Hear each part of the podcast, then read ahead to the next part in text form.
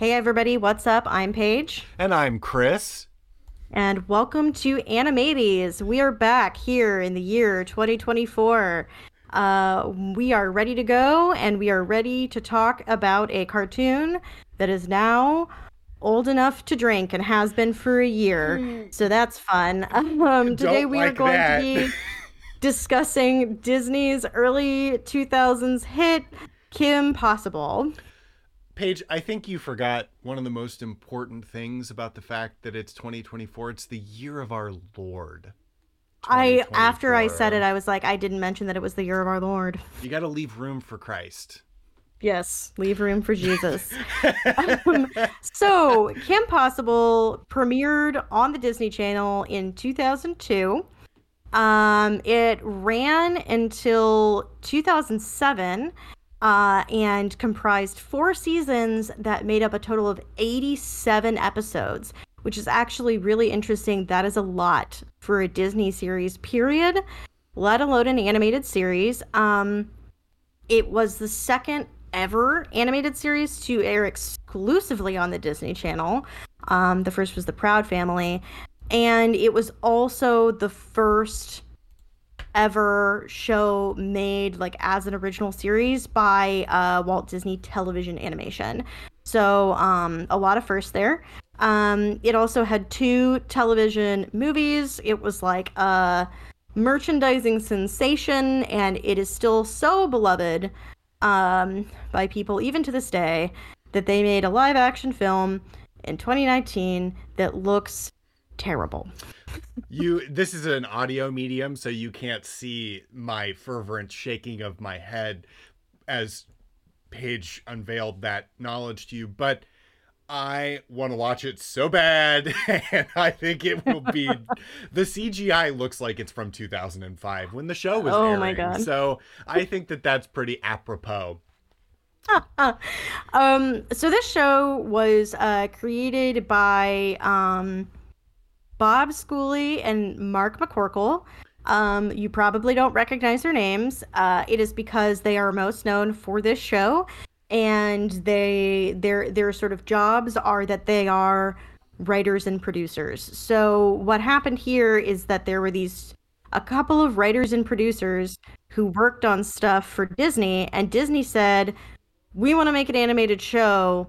Can you uh, put together a pitch for us?" Which I think is like worth noting because that is a really huge difference between the way that Disney does things and the way that other networks, especially and particularly Cartoon Network, do things. On Cartoon Network, we're used to like people who we could more describe as like auteurs, right? Basically, who are like they are animators, they come from like an animation background and they like have created their own project which they then shop and like a network picks it up like like usually cartoon network picks it up right? And surprisingly like disney is like sort of the founding animation brand in the world basically. So many of these animators that we've talked about went to CalArts which was founded by Walt Disney you know um and yet but at the same time like you do not see with the really notable exception of alex hirsch with with Gravity Falls, you just really don't see the same kind of like, okay, here's Disney picking up a project that has like, you know, the sort of like vision of like a creator behind it who's going to come on to run the show. They're like talking to people that they have in house and saying like, hey, like put together some some ideas for us, you know, uh, which I think is a really different kind of creative process. I can't imagine that that is not more likely to happen now because they're so big. They can say mm-hmm. there's got to be somebody in this giant behemoth of a monopoly to uh, write us a show that we mm-hmm. want. I mean, you you you kind of see that with I mean, anything related to Marvel or Star Wars, it's all like Kevin Feige or whoever is like, oh, well, they've got another show. They've got mm-hmm. another mm-hmm. show. They've got another show. And I it's interesting. I was just reading about evolution, and there's a part of me that's like, I wonder if their recent problems with their creative content is that they're inbreeding too much, that they're drawing from the same wells too often, and that that's a weakness of that particular strategy. Whereas Cartoon Network, there are lineages, but eventually those lineages are allowed to be handed over to the next generation of people. Right? Pendleton Ward didn't become the Cartoon Network yeah, guy. Yeah, exactly. It's not like literally everything that's on the channel is now like created by Pendleton Ward. Like there's a difference between like these three like this guy came in he created something he had several people who worked under him who also were interesting voices and they each created something. And they also had people who worked under them that were interesting voices that like this got their foot in the door and then they created like that's different than like being like we have a stable of writer producers who like know the Disney brand and we go to the same ones over and over and over again and are like what's your next idea? Make something for me. Make something for me you know? Because I... like it's like it's a difference between like you know fostering a sort of creative environment and just like wringing one person dry. I feel like right now that must be because they wanted a coherent vision for a a mm-hmm. multi movie series.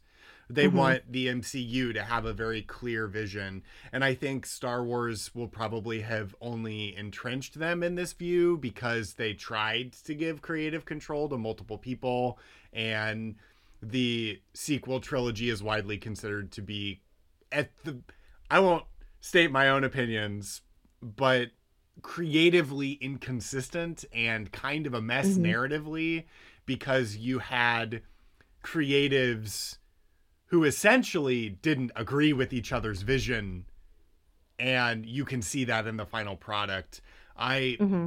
so they're they're unwilling to basically create a universe bible and then pass it on they have to make sure that the the dude is maintaining their their creative vision through throughout this extended universe. But I think we might be seeing the limitations of that perspective and I wonder how that'll change as Disney starts to trim the fat and yeah um, i just projects. like what i would really like for them to realize is that we don't need any more of these particular fucking ip lines like i just am like we don't need any more Marvel movies. We don't need any more like Star Wars movies. We certainly don't need 78,000 low budget fucking streaming shows about like each of these universes. We don't please, please, I'm just I'm begging you. I'm begging you to even just even just switch to some other different pre-existing IP and make too many of that for a while. Like just anything different. Anything different than what you're doing right now. Well, I I think they're probably going to listen to you because they're not putting out like I think the only movie slated to come out superhero wise in 2024 is Deadpool 3, which Oh, okay. I, yeah, and I'm those cool. are good those, those are, good, are, good, actually. Right? Yeah. Um, because they're less Yeah, because it's like they're different and so they're fresh, you know? And because they actually have the passion of a, of one man's singular vision who hasn't been wrung dry. It's because Ryan Reynolds loves Deadpool so much, and you can feel that in all of the stuff that he's just really thrilled to be making Deadpool, right? So th- hopefully this year will be the respite we all desperately right. desperately need. Yeah, but that's that's a bit of a digression. Um I I don't know. So... I, I think understanding Disney is integral to understanding Disney shows. Cuz basically yeah, going true. back in time this model just gets expanded. Right? Disney Disney brings people in and then they never let them go. They're yeah. It's a Stockholm syndrome situation. I mean, Disney has a very particular way of doing things, and I think it's a nice point of comparison against places like Cartoon Network and Nickelodeon, especially since in the evolutionary sense, Disney's winning. Oh yeah. Yeah, definitely. Um it definitely replicates itself the most. Um yeah, and, and I also think like it's just important to understand like why the shows are the way that they are. like you know, like Kim Possible is a great and engaging show, but it has no plot. Like there's no uh, overarching story of Kim Possible. There aren't even like season long arcs in Kim Possible. It's very very like it's in, it's intensely episodic. Um and then you even look at some character decisions like okay, like why does Rufus exist? Because we can make toys, right? Like there's no way that they were just like and he has a weird little cute animal friend. You know, it was like Disney asked them to create an animal sidekick because everything in Disney has to have an animal sidekick, and it's mostly for toys. Even though I and also it's just part of the Disney brand to have an animal sidekick. and, and animal, I I really like animal sidekicks, but now that you're saying that, it does feel like Rufus baby didn't exist at first, and then he did. Like I love Rufus, but come on, you know. and that well, and that's the thing is just like everybody fucking loves cheesecake. Now I know not everybody loves cheesecake, but a lot of people love cheesecake. Is it's designed to be loved, and mm-hmm. that's it plays on us. So, um, yep, yep. Kim Kim Possible has a very recurring cast. Most of you, if you've seen the show, will remember them. Uh, I want you to keep in mind as we describe the cast that Kim Possible is described as a basic average girl, quote unquote. So, uh, Kim is Kimberly Ann Possible. Their her last her last name is Possible. Uh, mm-hmm. Voiced by Christy Carlson Romano. She is a high school student that is a cheerleader, is a very high excelling student, is very socially competent, and also, by the way, she's a super spy in her off time, which basically implies that she never sleeps and is totally cool with it. You know, just running on three hours of sleep, traveling international date lines. All the time. I think that we've uncovered lag. a secret Adderall addiction. Actually, I, I do too. so, uh, Kim is. Kim kind of feels like the showrunner's attempt to start slang in the culture that doesn't exist. No big. What's the sitch? So the drama. Like so not the drama. So not the drama. Yeah, like that's something I've noticed about the show is it's really slangy, but like I was alive at I wasn't a teenager at that time, but I was alive at that time. And I don't remember a lot of that like being this like and I think that's a big thing about Disney and Disney Channel stuff especially is they try and be like, "Oh, like teen culture and like slang, but they're like shockingly ham-fisted about it for the world's biggest corporation. it's it's hard to tell if they were trying to create culture or reflect it and just did a very mm. bad job about it. I yeah. think they were trying to make culture. I think really. Were, I think that they were like, let's create some phrases that everybody will start saying. Just like companies trying to be like, I want to create a name that will become a verb. Sure. Yeah. And that's like a very fraught prospect because that if that fails, it just you you look ham-fisted and like you're out of touch. Yeah. So yeah, Kim's sidekick slash eventual partner basically is Ron Nold. Ron Stoppable. He's the you know classic goofy goofy sidekick. Right? Classic, mm-hmm. sort of like a classic archetype of like competent main man, goofy side man. Uh, voiced by yeah, Will, Will think, Friedle. Yeah, he's the real heart of the show. I feel like mm-hmm. I feel like like in in many episodes, Kim isn't even really a character because she's, to be honest, such a Mary Sue. Um, that like Ron, Ron is the real main character. Like Ron is the one with like complexity and like flaws and like emotional journeys and stuff like that that like are just like way more intense and memorable and relatable than any of the like sort of personal plot lines that Kim goes through.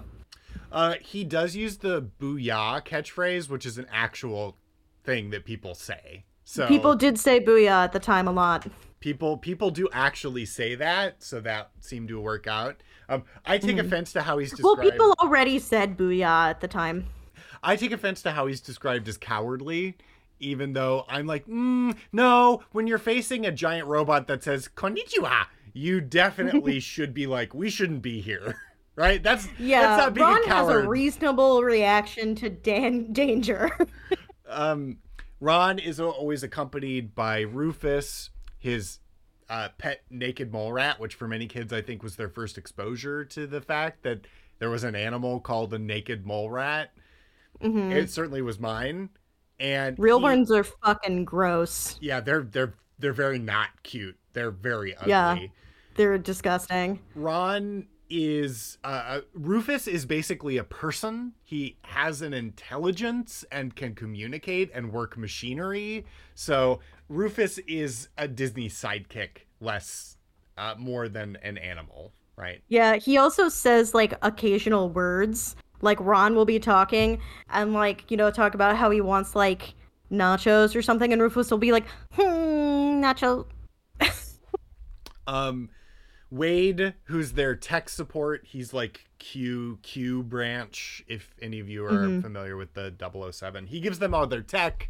He's basically a genius, like a mechanical engineering computer genius, and He's only 10, he's younger than them. he's voiced by Taj Mowry, who is the brother of T- uh, the Mowry sisters from Sister Mhm. Sister. So that, Yeah. that's an interesting connection there. Well, what's really interesting is that all three of these characters are all voiced by someone who was in a um, highly successful um, Disney live action property. Um, so Christy Carlson Romano was Ren and Even Stevens. Um, Will Friedle is, of course, um, Eric, the older brother from uh, Boy Meets World. And then Taj Mowry was the star of Smart Guy. I we've noticed a theme. The theme continues. Black Yeah. nerds. Yeah, that's interesting. It's like the entirety of like the so like I'd be interested to see if we look at maybe live action properties from this time period if you see a similar trend, but it's like the children's animation universe went, "You know what? Black people can be nerds too." Yeah, I we need to make it very clear black men and boys can be nerds. yeah, a, like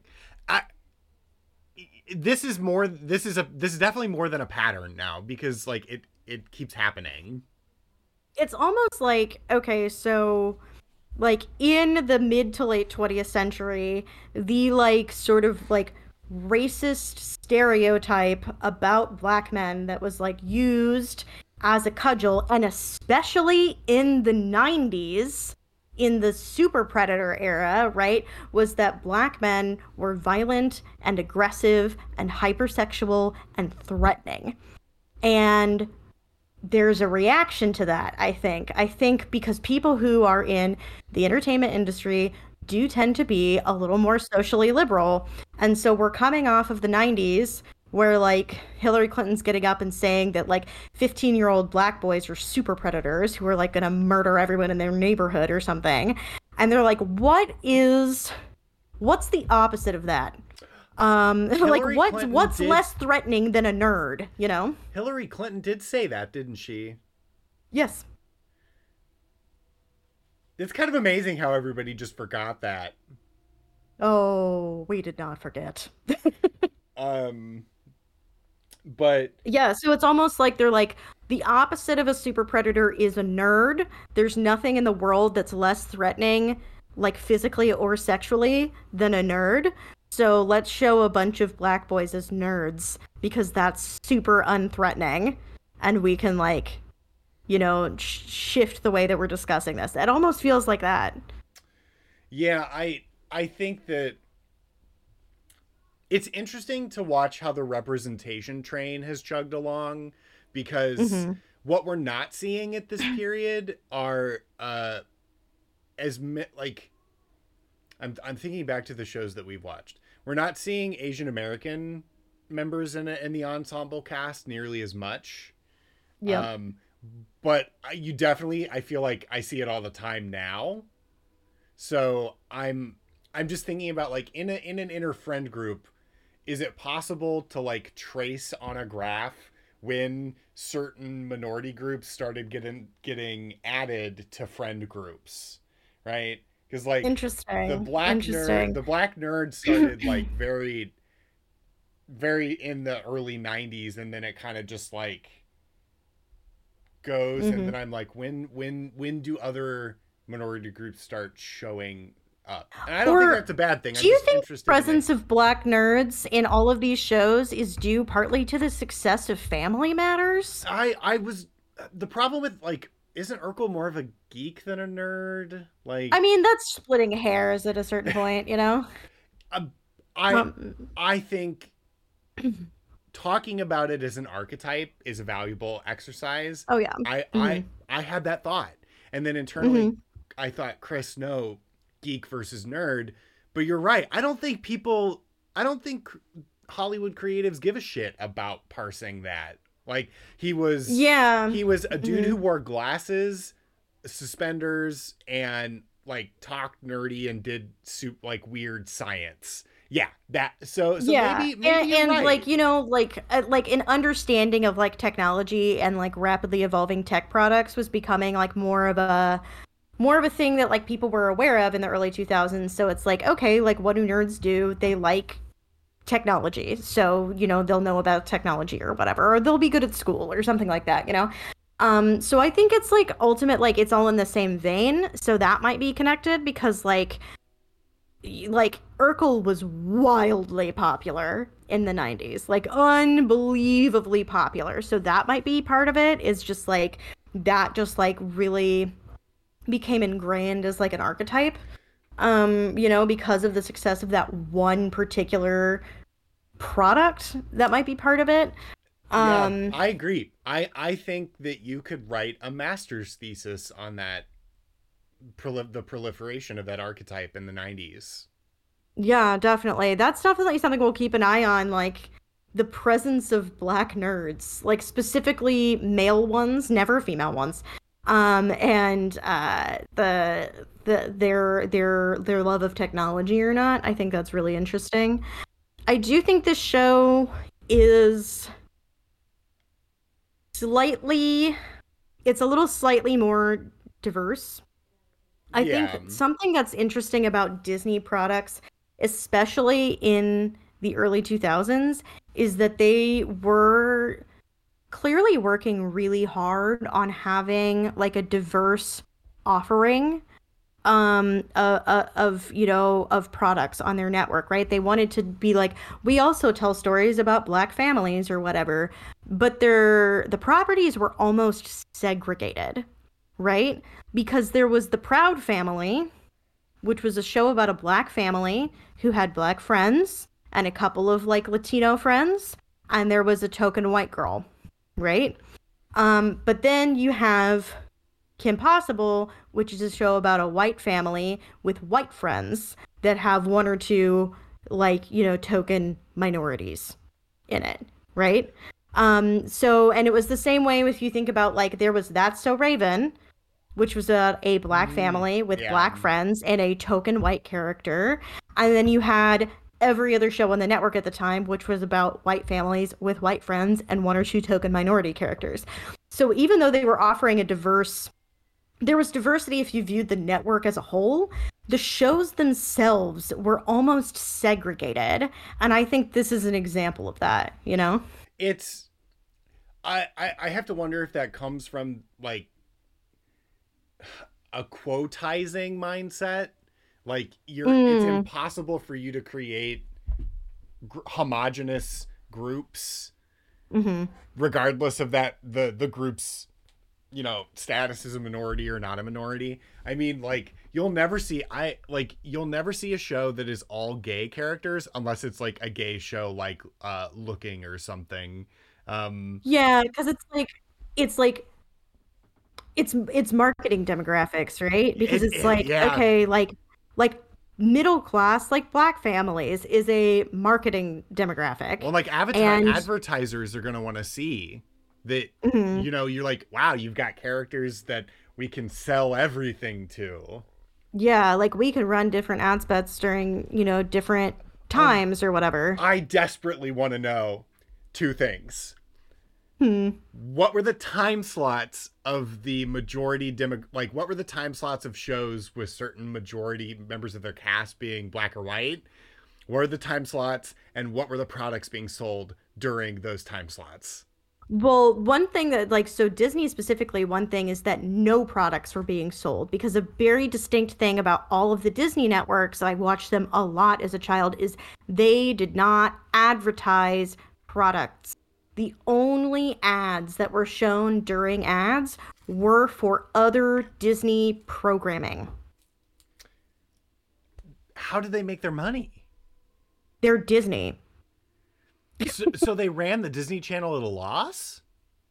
I don't I don't really know, but like when you would watch the Disney Channel, there would not be like ads for cereal or whatever. It would be ads for stuff on that Disney network, stuff on other Disney networks. And like when you would watch Toon Disney, it would be the same way. It was like the whole goal of Disney TV channels, which they expanded them to have several more, was to keep you watching the Disney TV channels. Basically, it was so you would not watch other channels. So, do you think that they were trying to make their money through advertising and like Disney World trips and stuff? Um, I think that they through, were through, trying to like create they... dedicated consumers is what they were doing. I think they were trying to ah. inculcate brand loyalty to Disney in children. Okay, that would make sense because then they would go on to buy their backlog of products and would like people would want Disney toys in stores. So so basically they're not making money through traditional advertising so much as mm-hmm. the traditional toys. Like shows yeah. are meant to sell toys. Yeah, yeah, that and also like um creating like psychotic Disney adults, you know, stuff like that. Well, it certainly fucking worked, didn't it? Yep, yep, it did. uh, truly, truly a successful psyop. Um, all right, so Wade, Wade, Ron, Rufus, and Kim are the main the main protagonist cohort.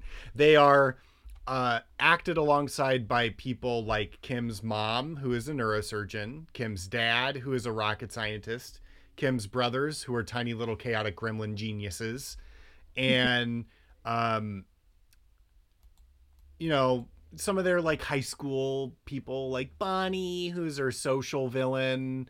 Um, mm-hmm. like the the coach whose hair changes colors like three times because their character model uh consistency was very sloppy in the beginning. Um, the uh, who else come comes to mind? I don't know. Doctor Drakken is Brock. her main villain. Oh, Brock, yeah. Uh, Doctor yeah. Drakken is voiced by Don, John DiMaggio. Is her main villain. He's got the scar. Shego who's voiced by Nicole Sullivan. You guys would all recognize Nicole Sullivan if you saw her. She's on a lot of really? mad yeah, she was on a lot of mad TV stuff. She's on King of Queens. She uh is that really really sad patient in Scrubs who is like depressed all the time. Oh my god, her. Yeah. She's she's she she does a lot of act side acting stuff basically. What's like, interesting is I always recognize her voice in animation, yeah. but I never made the connection to the to the live action stuff. Huh. There yeah, she, does, she she does she she does quite a bit of stuff. Um there's a rotating rogues gallery of of villains. Some notables for me, uh Senior, Senior, Senior, and Senior uh Senior Junior Senior. Uh, their last name is Senior. Uh, senior, Senior, Senior's first name is Senior, and Senior is because they are Spanish. Yep, it's fantastic. It's it's genuinely really funny. And if you don't think it's funny, I don't care, and I wish that your life weren't so joyless. Yeah, we're like going through our rebellious phase, like whatever. But uh, other villains include Gil, mutated fish boy, uh, I forget the geneticist's name who collects the, their world's version of Beanie Babies. That was like a one-offer, I think. Yeah, I don't think she shows up very many times. Um, God, who else shows up? Doctor. The Uh, what's the Scottish golfer villain's name? Oh fuck that guy. Yeah. I mon- Yeah. Monkey- He's like a C tier Kim Possible villain. Monkey Fist shows up. Yeah, Lord Monkey Fist is good. Uh, the Um, one that's like a Jersey mechanic that's also voiced by John DiMaggio with the long hair. The, John like, DiMaggio gets c- continues to get a lot of work. Yep. um, right. Uh, Scottish golfer, uh, Duff Killigan.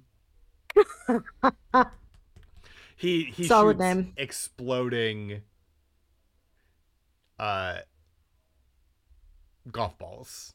Yeah, various kinds of like uh weaponized golf balls, basically. Uh, all of you guys Um, would recognize the voice actor for uh, Senior, Senior, Senior because it's fucking Ricardo. I was about to say, was it Ricardo Montalban? Yeah.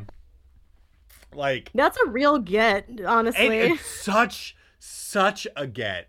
Um, clearly they had to switch voice actors though. I, I bet Did he was- die in the middle bet- of the yeah, run of the bet it- show? yeah, because somebody else took over. So it's one of those okay. you know, uh, Professor Dementor is played by Patton Oswalt. I thought that was in the uh, live action. Uh, no, that is that is also like a, a member of the late cast, I believe. What? Yeah, I'm like missing something. Oh. Okay, yeah, yeah, yeah. Okay. yeah, he wears and he the was black. Patton Oswalt back then too. Yeah, he wears the the black helmet. He's very short. Yeah. Yeah, him. Okay. Okay. So we've got uh the dynamic of the show for those of you who need a refresher is the tension between being a secret super spy ish, you know, and being a high school person with high school problems. Well, I will say, like, actually, it's a huge difference between this and like a teen superhero show is that it's not secret. Like everyone knows. That Her is family all knows. Like everybody knows. and nobody gives a fucking shit except Nobody cares. Nobody gives a fucking shit uh, that Kim is flying around the world like saving people from avalanches or supervillains. She's just extrajudicially.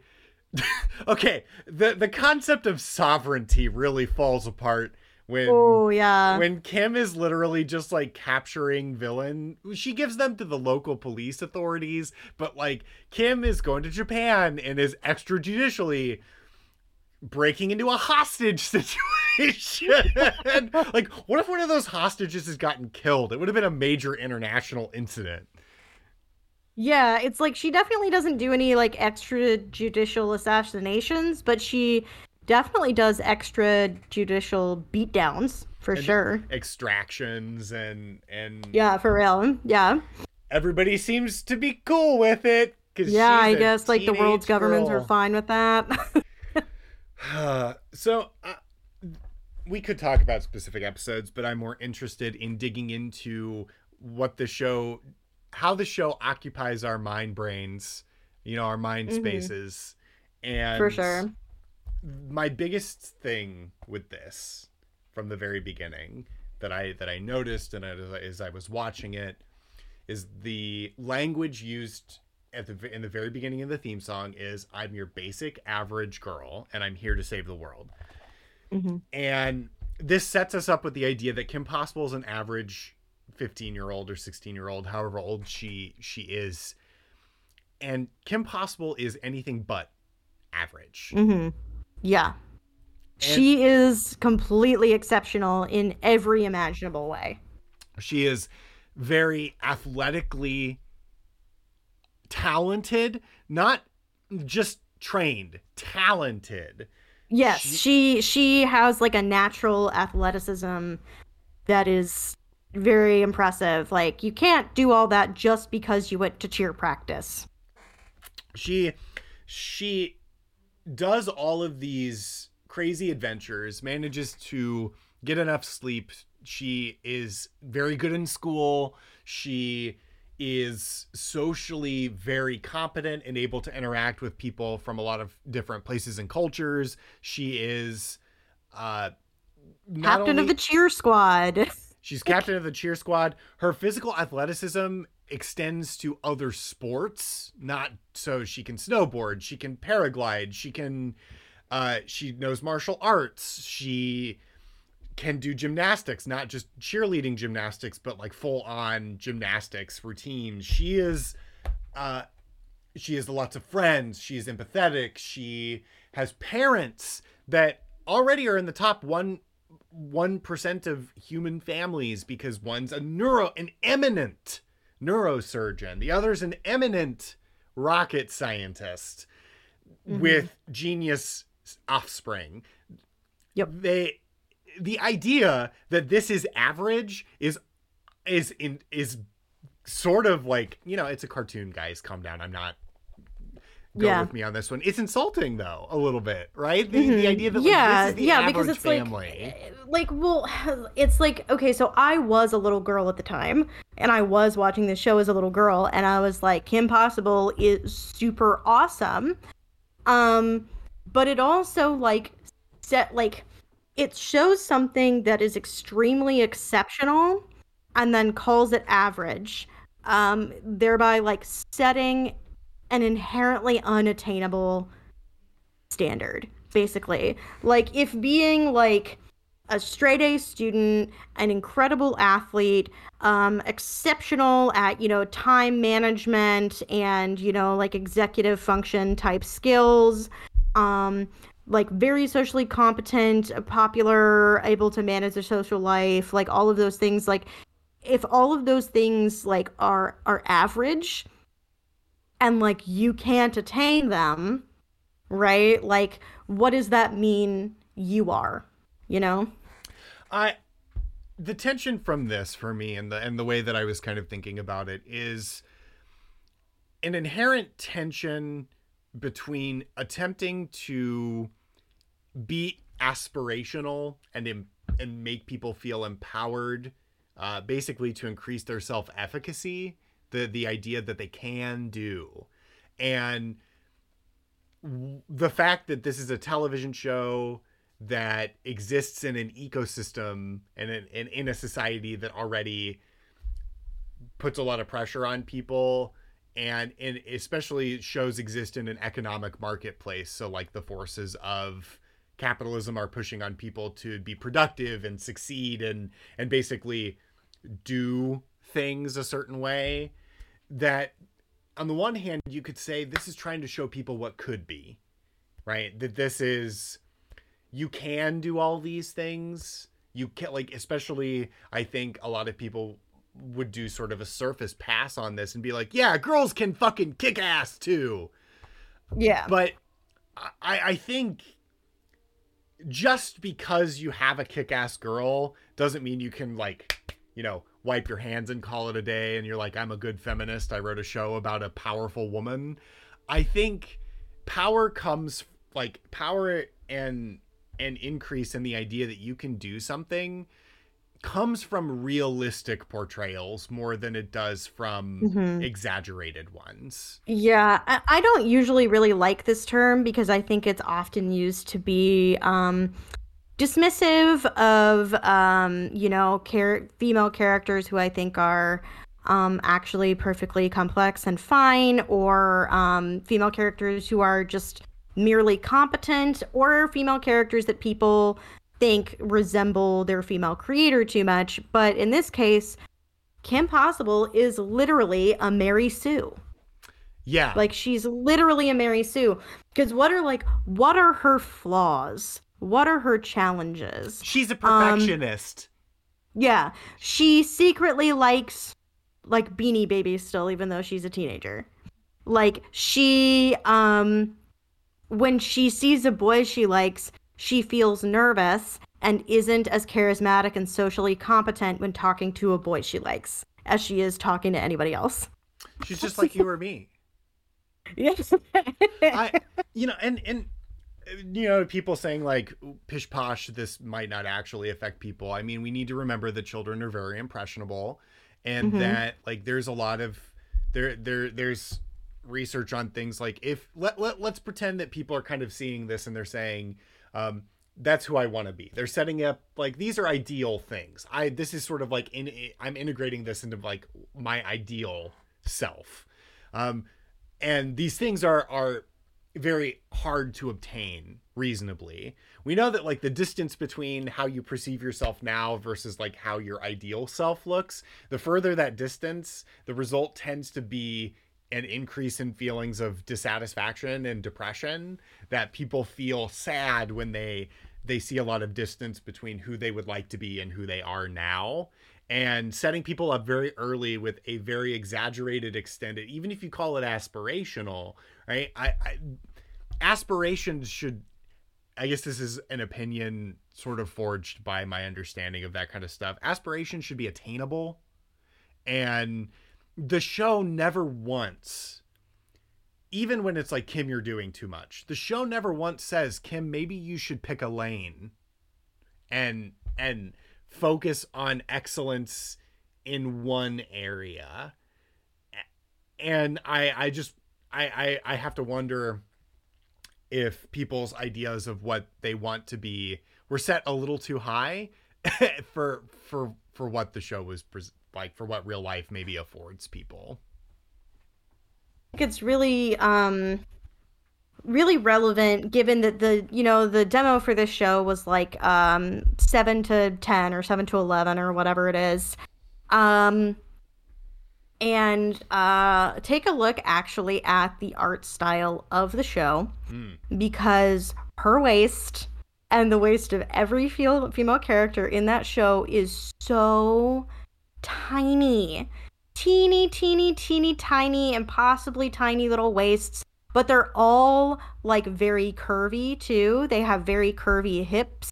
Um, and they usually have a fair amount of boob for teenage like uncomfortable amounts of hip and boob for teenage girls uh for one but like also all of the adult women are even more that way so it's setting a completely insane like literally every single woman has a like 20 inch waist but is still super curvy. And that is an interesting choice of art for a show for little girls.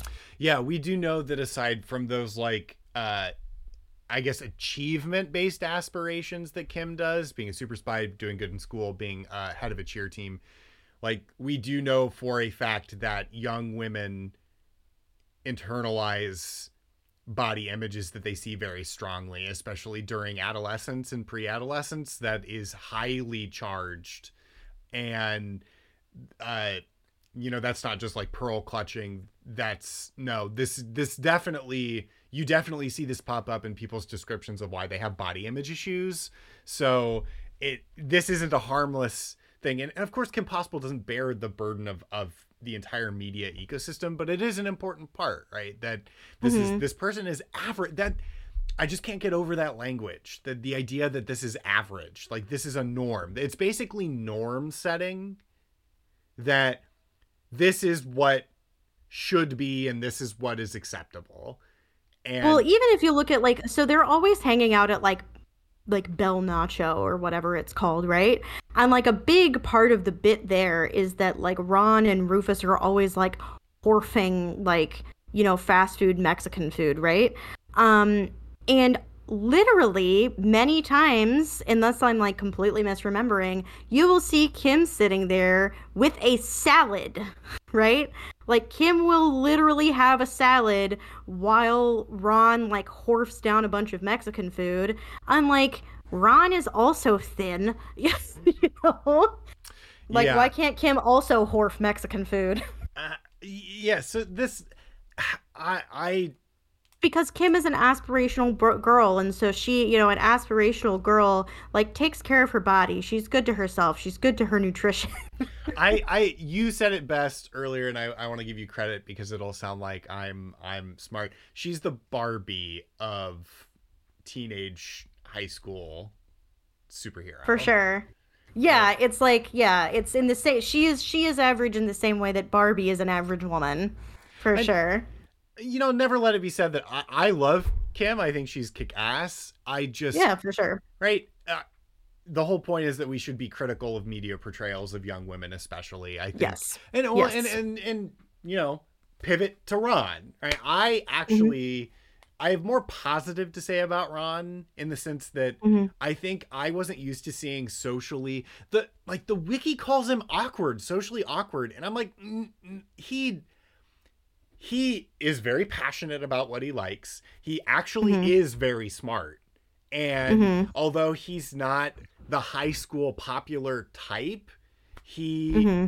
is very I, I think he's pretty self assured he's not smooth, you yeah, know. He's not um, smooth. But um he also he is still like let's okay, so they're 15 year olds, so let's um call it romantically, right? Uh he is romantically successful, right? Like we see him like flirt with and like win the affections of, at least temporarily, multiple other young women um during the course of the show. Um what's her name? Um Maya. Yeah. I yeah, so. which is also interesting because she's racially ambiguous. So I think there's like a like there's like an interracial relationship aspect there, which goes back to what we were talking about earlier, which is interesting. But like she is like a you know sort of side romantic interest uh, for Ron for a fair amount of the show, and you know he is charming to her and like she wants to socialize with him. And even though he's not smooth definitely embarrassed himself in front of her. Like that takes a type of social competency.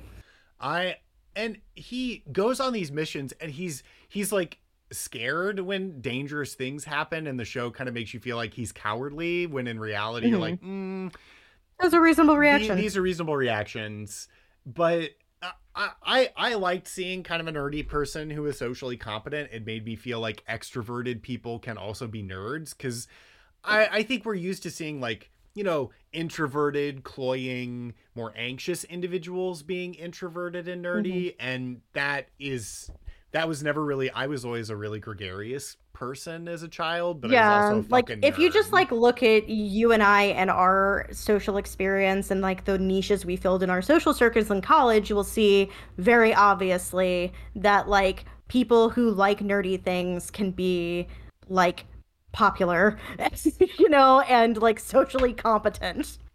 Yeah, I mean, even like Wade too is great because mm-hmm. like Wade is like an agoraphobe who's basically always shut up in his room, but he's hyper intelligent, mm-hmm. but he's also socially competent. He's very pleasant. Yeah. He's emotionally mature. Like he he's a good he, he he's also a nerd who's also very accessible.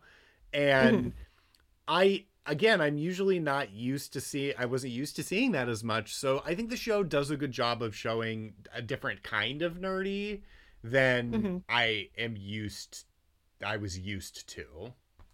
Yeah, and like also like while while Ron is like pretty smart, it also shows like there's like Kim being like an A plus student and Ron being like a B plus student. You know, they show that dichotomy or whatever, but Ron is still he's intelligent, um, he's successful academically, but he's not like a genius, so it kind of decouples like sort of like nerdiness from um like academic successfulness in in a way that is not was not common at that time because like really what what makes something nerdy is like enthusiasm level you know? And like he has a level of enthusiasm and an intensity of reaction to things that we we see as nerdy but he is not like into tech or like you know good at math or like any of those other things that have historically also been coupled in with nerdiness. I think that one thing that this also does is it presents a person who's like a male character who's willing to do the thing of showing enthusiasm, which is being vulnerable, especially around people who, like Bonnie, who they basically know are going to talk down to them. I mm-hmm. I think that a lot of men that I've known are afraid to show that they care about something because they that makes you vulnerable to criticism, mm-hmm. or or it can be enthusiasm and that level of emotional exuberance can be misconstrued as flamboyance, which is more feminine, like is per- perceived as being more feminine. It's and gay. and Ron is just like, no, fuck it. I I fucking love nachos. I love like the way that he expresses emotions is very expressive, and I think that mm-hmm. that is nice. But he's not coded as being gay at all, which is also nice mm-hmm. because I think that a lot of times those people in animation get coded as more gay, and no, it's but nice. he's very straight. He wears cargo pants and a baseball. He's very he is. You look at him and you're like, that man is very heterosexual. That's, that man is heterosexual. And um, it's also interesting because he pursues, um, he's he's a geeky person who pursues. Uh, a numbers strategy to propositioning people for dates which by the way dating is a numbers game but people mm-hmm. are so afraid of rejection and he's not really afraid of rejection which yeah like he he is he's like he like show he is someone who is like totally aware of their social role and very comfortable with it yeah. Like he is Kim's sidekick. He knows that. He does not feel weird about it. It does not make him feel inferior or like let like anything. He's just like, "Yep, here I am." Uh he and Kim's relationship of course ends up being like uh just like every fucking show with eh, like so many of these shows especially children's shows have to have a romantic subplot. And like of course kim and ron are the classic will they won't they that everybody fucking knows is a will they because like why would you do it and not like it, it's never won't they. It's like never won't just... they because because if it because you if you do a won't they it's too sad. Audience it's too sad. It's disappointing. Audience, you need to satisfy your audience. it's like having a fucking wedding in a show or a movie is like you gotta have a fucking wedding. Mm-hmm. so I, I, my my view of this is like there's always got to be a romantic subplot. And you know what? Um it's weird that we do that in shows like fairly odd parents or in this show or in Danny Phantom where like yes teenage romance is a thing but don't you think it's weird that people are getting like warm feelings about this as if like oh they're gonna be together forever? Like Ron and Kim they need to get together and the like it's so happy when how many fucking people do you know from high school that are still together yeah, and that's the thing is it's like that's so it's like we we talk about it with the like and Chris, you were the one who pointed this out earlier, the language of like they're going to end up together or whatever. And I guess that's true in the sense of like when the media property comes to an end, they are together. But um like you know like part of what's interesting about like media products and part of what makes us want more of them is imagining the characters continuing on when we are no longer privy to their story. And in fact like ron and kim like being together forever like they like statistically based on the real world they probably won't be. And if they were it would be bad. It would be a bad thing. You know they would probably not have a very good marriage. Like it would just be it's like there are some people who are high school sweethearts and they stay together forever and they get married and they love each other very much and they have a very stable relationship and that's wonderful for them and it is very rare. It's very rare. So it is super weird for all these shows where like as we said the demographic is like 7 to 11 um, which is a period where like you're starting to feel crushes a little more intensely like you'll crush on the same person for maybe as much as a whole school year or whatever. But it's like you're not interacting with them in a way where you're like sort of expecting it to be like reciprocal at all or where there's any kind of real like tension to it. Um so like why do we need to put these romantic subplots in these shows for children and like also give the impression that these teenagers like need to enter into like a long-term relationship, you know? I think people want to believe in the stability of love and the innocence of first love and it it sort of holds like a sacrosanct position in people's view of human relationships. And I you know, adults are making these shows and it makes me wonder you know, is it possible for creators to ever truly divorce the fact that they're sexually active adults from their memories of childhood or uh, how they create properties? I think they can. I think a lot of modern shows have shown that they're able to do that. But uh, you know, is it is it that it's just an archetype, right? Is it lazy or rather is it an easy way to ensure audience buy-in right maybe it's more economic than it is unconscious I, I mm-hmm. don't I don't know for sure. Well, it's also in the same way that the presence of an animal sidekick is kind of part of Disney branding.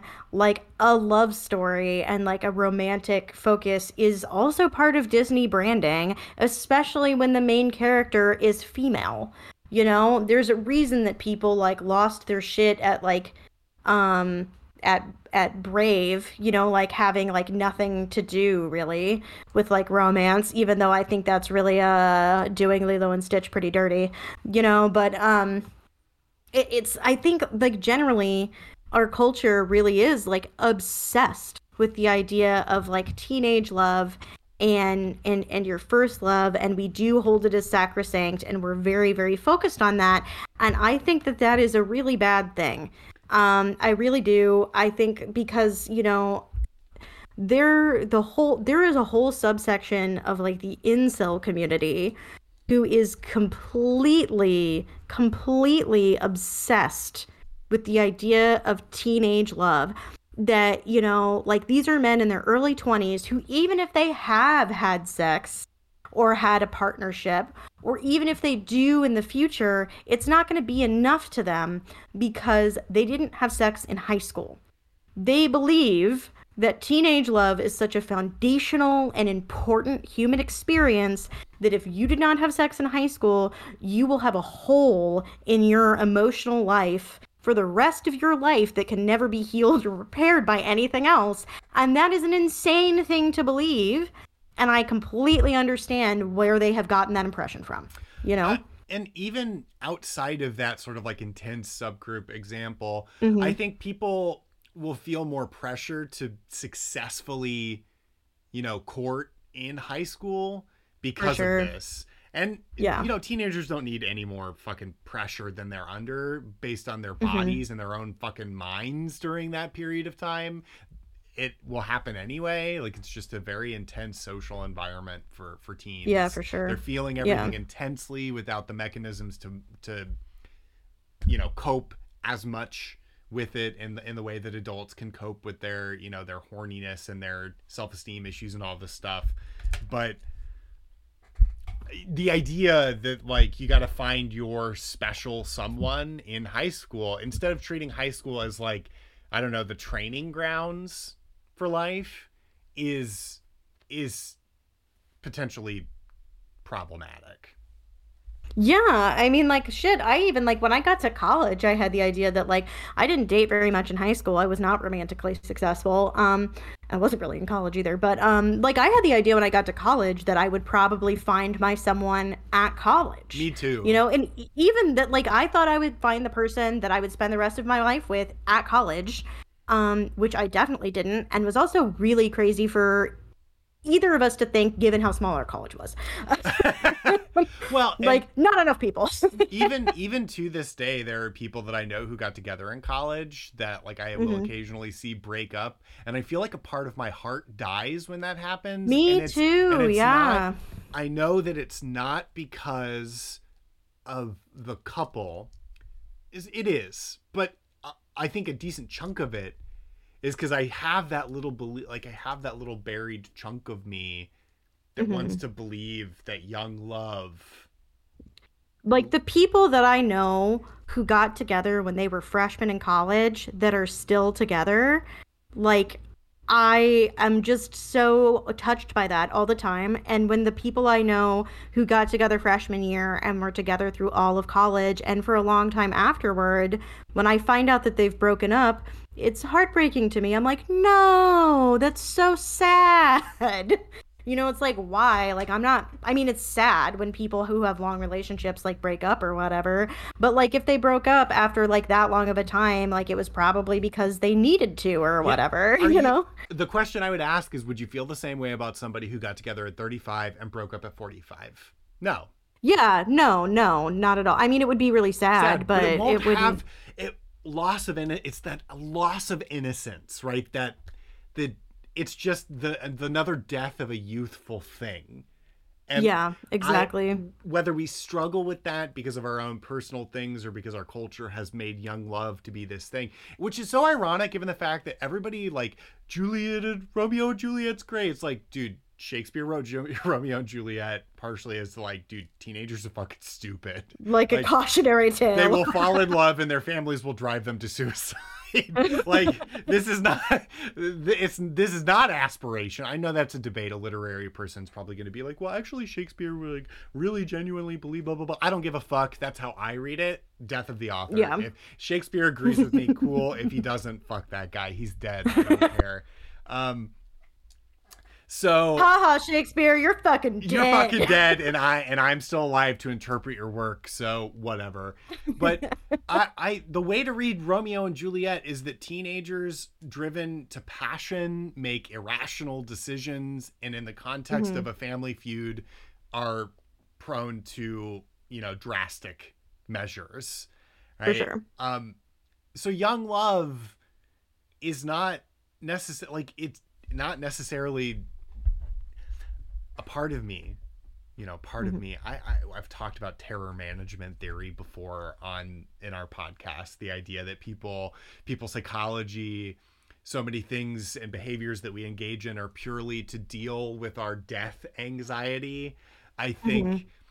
i think that people like the way to view it from that perspective would be that we hold on to young love because in a way people who are still together from their youth, it's almost as if we're seeing young things can last. Yeah. yeah. Things from childhood are no longer dead. Yeah. They're, yeah, they're not dead yet. And when they die, mm-hmm. it, it's just a reminder that everything, even the most innocent and beautiful things, end. And people don't yeah. like that, right? It causes that that anxiety to bubble up and, mm-hmm. and, I don't necessarily know if I agree with that perspective. It's one perspective, um, mm-hmm. but that that's kind of one way I could you could even think about it. Why does it? Why does our yeah. culture obsess over it in the first place? Yep. Yep. Yeah, I mean, but there's also something that you pointed out about this particular relationship um earlier that like I think you made a really good point, which is that like it is part of a pretty classic arrangement where there is a mixed sex childhood friendship. And there is this sort of it's it's like obligatory. It's obligatory storytelling that of course these people who have known each other since childhood and had a strong and loving uh, a, a friendship bond, like platonic relationship, will have to become once they uh, become people for whom uh, like sexuality and sex is like something that is part of their lives, even if they're still young teenagers and they're not actually having sex yet, but they're driven by those things. That they will obviously get together. It's like like from the time we all started reading Harry Potter when we were all in elementary school, we always wondered which of the guys Hermione would get together with. It was never a question of that not being relevant or Hermione getting together with someone else. It was like, will Hermione end up with Ron or Harry? And she like lets us know in like book 4 like don't worry, it'll be Ron. Like we'll we'll get there and we do, you know? I think it's like why? Why is that necessary? It I especially bring this point up because it makes me feel it, it makes me feel insane sometimes because I'm wondering does culture make us think same-sex friendships long term are impossible that there's always an inflection point where the two shall cross? Or you know is it actually impossible for for there yeah. to be long-term same-sex friendships from childhood that you know what's so interesting to this is that examples like this where people met each other very young like were almost mm-hmm. raised together the westermarck hypothesis predicts that they will actually fail to develop same-sex attraction as a as a weird byproduct of inbreeding resistance and um that usually people well i mean but that's also not true because like in sociology like and um anthropology there's like you know, the investigation of the incest taboo, like one proposed explanation is the um, instinctive horror um, like hypothesis, and that's been largely disproven by um, mostly studies of um, kibbutzim, where the people who were raised on the same kibbutz uh, marry each other at much much higher rates actually um, than the general population and so that's generally considered and that's been shown enough times it's generally considered to be a refutation of the um, the instinctive horror hypothesis for you know the uh, for an explanation of the incest taboo I will have to do some more reading about this because, right, an examination. There are a variety of published studies on specifically the Westermarck hypothesis, and I wonder. It's been a while since I've, you know, poked my head into that particular literature. I wouldn't be surprised if, you know, the Westermarck hypothesis was a very, um, you know, it's one of those things that it ideas that is like lightning in a bottle because it sounds so good right? And usually mm-hmm. like things that sound too good to be true are. Um, so I wouldn't be surprised if that's been revised. I'm not ready to give it up completely based on one study, but I do want to re-examine. Yeah. Um, it's something that gets studied. It's studied a lot in sociology because sociology has like a vested interest in figuring out things like taboos and where they come from. And like um, incest is widely regarded as the last taboo. You might say, what about cannibalism? There are lots of societies that engage in ritualized cannibalism. So, um, but so like basically they study that a lot, and there's been lots of proposed explanations for like why basically all societies have a taboo against incest in some form or another. And none of these suggested reasons have held up under scrutiny. Like, you know, people will be like, um, like genetic diversity. And it's like, well, in terms of like making cog, uh, like like decisions in your mind like we wouldn't have known that to make those decisions. And two that's actually not relevant as long as you don't like just keep going in and in and in and in. Like like one incestuous pairing actually does not like create enough genetic problems that that seems like a reasonable explanation for the universal taboo and then like things like instinctive horror like when you're raised in close proximity to another person you just instinctively don't want to have sex with them. And you know they've done studies on that that don't seem to support that. And so sociology right now is mostly like we don't know. We don't know why everybody has a problem with incest. We don't know why that's universal.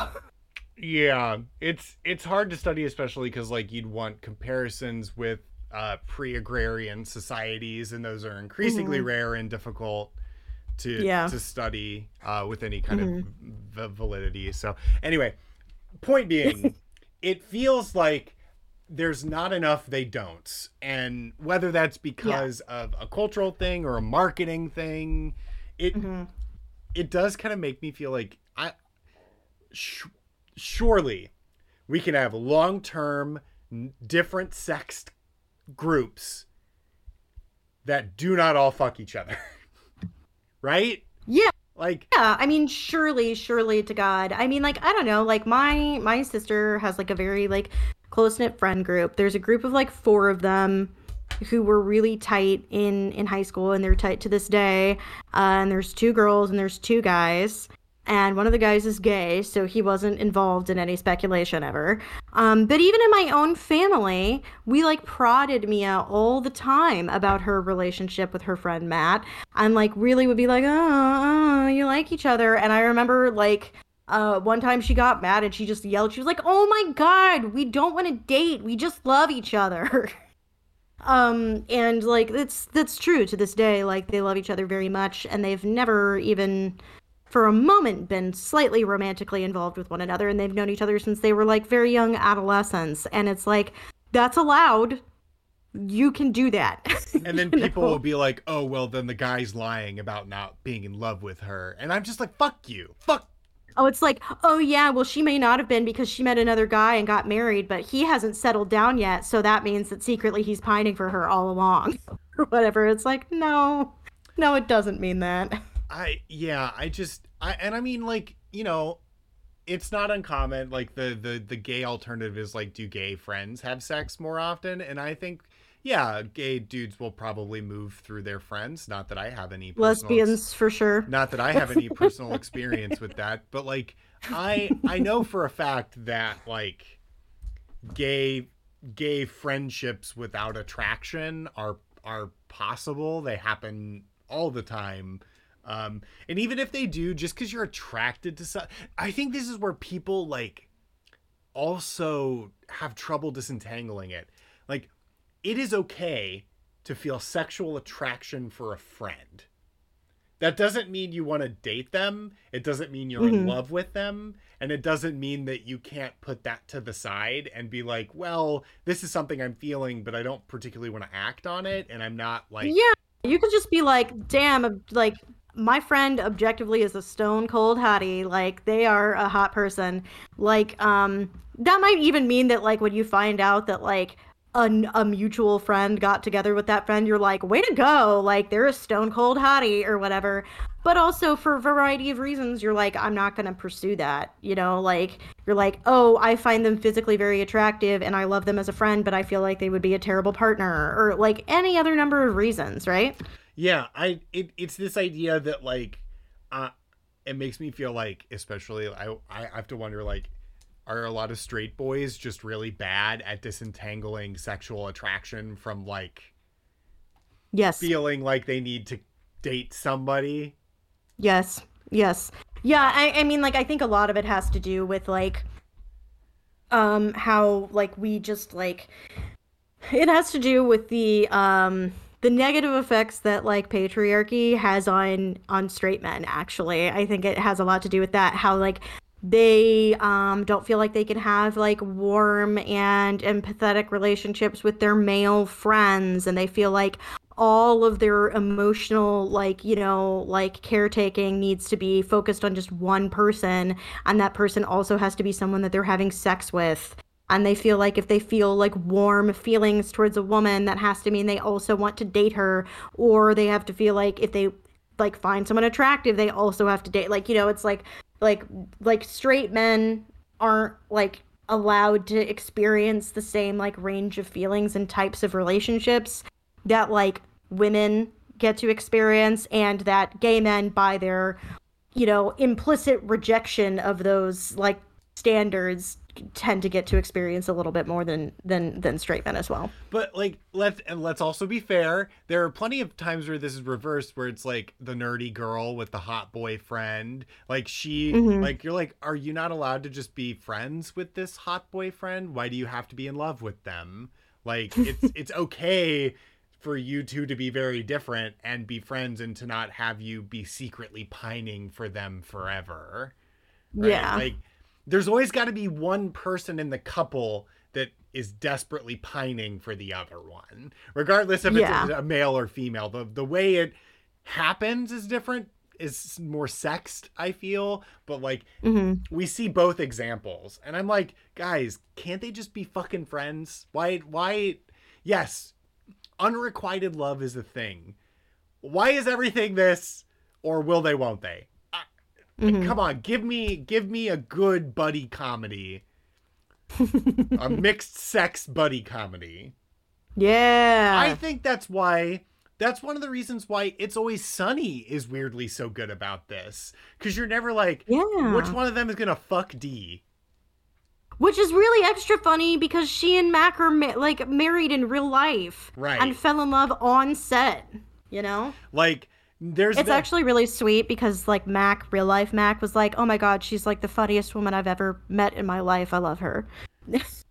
like you're I, I like that because you're like you're never it, it's never even a fucking question that none of them are gonna get together. Yeah, well, for one, she she and Dennis are related. Right. Um, actually, like like the closest they get to that, where is the dinner they have with Frank? When he's like, "Jesus Christ, I am not banging my sister."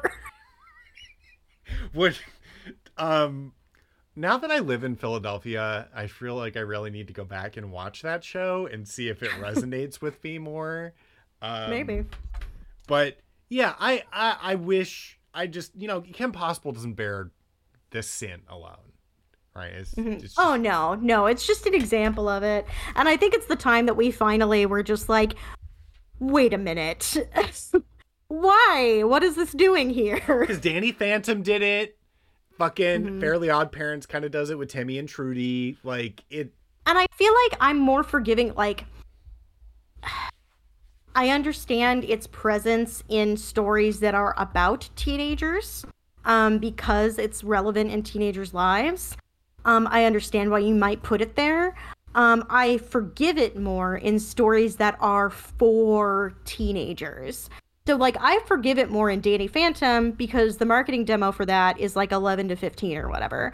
So, like, yeah, kids at that age are very invested in like romantic relationships and romantic success. And so it makes sense that that would be something that is compelling to them in storytelling. But like when it's uh, like when even if the story's about teenagers if it's for seven year olds like why the fuck is that in there? This time more than uh, a lot of times we've dug into analysis less and less about specific plot points of the show uh, and we're going to do one more before we finish which is shego Shego Bicon. The Bicon. so okay, so let's let's I'm gonna let you unpack this being our resident by, but Shego is Dr. Drakken's sassy, fashion savvy sidekick with green glowy hands, and is the one that does most of the fighting with Kim. Why is Shego a Bicon? I don't know. Sometimes people just have big bi energy, you know. okay, so what? Where does her bi energy come from? I don't know. I really don't know, but like we're not the only people who think this. Like the internet agrees with us. We're like Shego is clearly like she just has like bi vibe. Maybe it's because she like the way that she like trash talks Kim um feels like flirtatious in a way but in a way that's like safe for like a grown woman to be flirtatious with a teenage girl like not in a predatory way her and kim are catty with each other like they very, are they're catty with each other very catty. and i like how she always calls her kimmy you know um the in the episode where she wears the jacket that kim really wants for some reason i was just like that's a bi look yeah, like her just her style like gives me also bi vibes. I don't know. I don't know. It's like why is like I also like okay, so when we watched Gargoyles, like um Elena Maza or whatever, I was like she's a bicon. A part of that was specifically what she wore. She wore like cuffed jeans and a bomber is jacket. It, okay, you know, is it tomboyishness? Maybe. Um, like less, you know, like more androgynous, because like I feel like with lesbians, typically speaking, you you get lesbian vibes if you're more lipstick or more butch. But maybe with bicons, it's a sense, it's a combination of a sense of more middle of the road androgyny and like certain fashion or cultural staples that have just happened to have been associated with the bi community. Yeah, I think it also maybe it might I think maybe part of it is like that one's behavior is androgynous, if that makes sense. Yes. Like the yes. way that they interact with gender norms and gender expectations is in some way androgynous because it's not a complete rejection or reversal. There are many things about Shego that are very feminine, but there are aspects of her character that are are quite uh, masculine in many ways too. Yeah, I think I think you for me hit the nail on the head with mm-hmm. behavioral androgyny. Yeah, definitely. Definitely. And, and if you do finger guns, I'm sorry. I just there's no way she doesn't do finger guns, but if you do finger guns in real life, I'm going to think you're bisexual. I'm sorry. It's just I don't know. I why we all do it. We just do. I don't make the rules. I I don't. If you are a woman and wear a denim jacket, I'm sorry. I I can't not think you're bisexual. It's it's almost instinctual. Uh, cuffed jeans. If you look yep. like Lisa Maza, I'm sorry, you're you're immediately bisexual, regardless of your actual sexuality. Um, well, what's really weird is that when people started talking about, you know, like bi style stuff, you know, like because that wasn't uh, like like there weren't enough bi people who could connect to each other until like 10 years ago to even talk about this kind of shit and they would be like having a bob, cuffed jeans, like this and I was like looking down at myself and I was like, "Oh my god." I like had a bob. I've always cuffed my jeans, like you know, just all kinds of stuff. It was like I didn't even know that people thought this was a thing. yeah. So Shego not because she does anything explicit, just her swagger makes her yeah. a bicon. Yeah, for sure. For sure. And it's like, I don't know, I just like I don't know, her relationship with like the way that she taunts Kim, like and how she always calls her like Kimmy and stuff, I feel like I feel like if like they were both adults, you know, that like you know, Shego would be like the Dom and Kim would be like a bratty sub. You know? and I think that is a perfect place for us to end our time with Kim Possible. I'm oh, man. drawing the curtain. Okay, yeah. Um, all right. So as always, um, we are available to be contacted online via social media. Um, we can be contacted on Facebook, we're Animates Podcast. We can be contacted on Twitter, we're at Animates. We can be emailed. We are animates at gmail.com with the numeral 8 instead of the letters AT. We also have a Patreon. We are Animates Podcast. You can technically use Patreon to contact us too, um, though I would rather you subscribe to our Patreon to receive intermittent bonus material. Um, we have no tiers. You can subscribe for $1 a month if you want to help us cover the basic costs of uh, of making this show. Um, but uh, otherwise, uh, well, yeah. Also, please rate, review, and subscribe to the podcast. Um, there is a chance that it will help other people find the show, which would be really, really cool. Um, but uh, other than that, I have been Paige. And I have been Chris. And this has been Animates. Thank you for listening.